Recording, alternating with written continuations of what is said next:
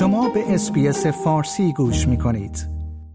در حالی که استرالیایی های بیشتری پس از هفته ها در غزه به خانه خود رسیدند سکات ماریسن نخست وزیر پیشین از اسرائیل بازدید کرده است تا به قول خودش اعلام همبستگی کرده باشد اسرائیل افزایش فشار بین المللی برای آتش بس را رد کرده و می‌گوید نیروهایش که شهر غزه را محاصره کردند منطقه تحت محاصره فلسطین را به دو قسمت تقسیم کردند در حالی که تهدید گسترش بحران به لبنان وجود دارد انتونی بلینکن وزیر امور خارجه ایالات متحده به تلاش های دیپلماتیک خود در خاور میانه ادامه می دهد.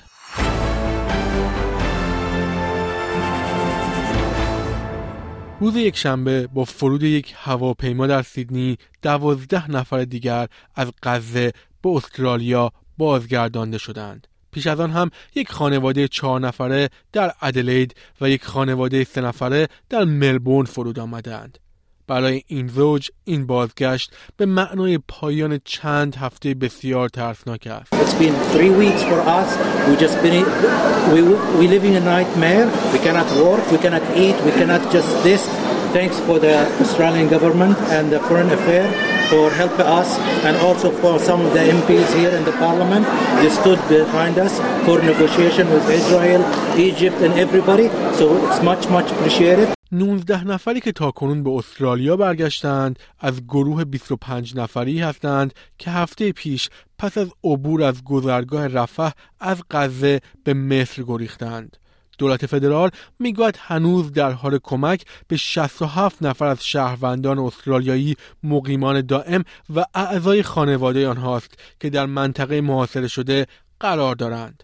این در حالی است که وزارت بهداشت حماس می‌گوید پس از نزدیک شدن به یک ماه بمباران اسرائیل در واکنش به حمله 7 اکتبر حماس تعداد کشته شدگان بیش از 9700 نفر است. به گفته آنها بیش از 4000 نفر از کشته شدگان کودکان هستند. کسانی که از نزدیک شاهد وضعیت غزه بودند و حالا به استرالیا بازگشتند می‌گویند که امیدوارند دولت به پیام آنها مبنی بر ضرورت شنیدن آتش بس گوش دهد. We hope we hope the ceasefire ceasefire on Gaza will happen soon because we we just got sick of everybody's dying for no reason. People are people losing kids, people losing their homes, people are suffering. اما سکات ماریسن نخست وزیر سابق که برای ابراز همبستگی در کنار بوریس جانسن نخست وزیر سابق بریتانیا از اسرائیل بازدید می کند می گوید که از آتش بس حمایت نمی کند. And in terms of a pause, in our discussions today, there is a, is a willingness to ensure that there's humanitarian support. But we, do you provide a, a pause and a ceasefire to allow Hamas to regroup? To get themselves in a position to resist even further.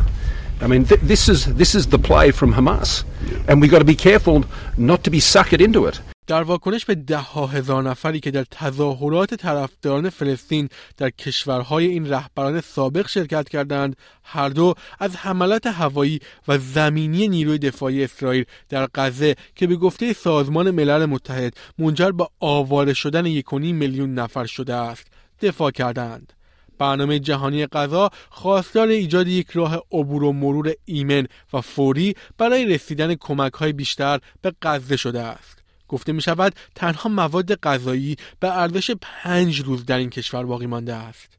در بحبوهای فشار فزاینده بین المللی برای آتشبس بشردوستانه بنیامین نتانیاهو نخست وزیر اسرائیل گفته است در صورتی که تمامی بیش از 240 گروگان در دست حماس آزاد نشوند به بمباران غزه ادامه می دهد. دریاسالار دنیل هاگری سخنگوی ارشد نیروهای دفاعی استرالیا هم تایید کرد که حمله زمینی آنها به شکل موفقیت آمیزی غزه را محاصره کرده و این شهر را به دو قسمت تقسیم کرده است. Today, IDF forces led by the Golani elite unit surrounded Gaza City. They reached the seashore in the southern part of the city and they surrounded it. Today, there is North Gaza and South Gaza. They reached the coastline, they hold this line. آقای هاگری از ارائه جزئیات در مورد حمله مرگبار پهبادی اسرائیل به روستایی در جنوب لبنان خودداری کرده است اما میگاد اسرائیل به حمله به اهداف خود در لبنان بر اساس اطلاعاتش ادامه می‌دهد از سمتی حزب الله می‌گوید سه کودک و مادر بزرگ آنها در این حمله کشته شدند این حمله باعث شده است که انتونی بلینکن وزیر امور خارجه ایالات متحده در سفر به کشورهای خاورمیانه از جمله اردن، عراق و ترکیه در تلاش برای مهار بحرانی باشد که خطر گسترش آن وجود دارد. آقای بلینکن همچنین روز یک شنبه به طور غیرمنتظره‌ای از کرانه باختری دیدار کرد.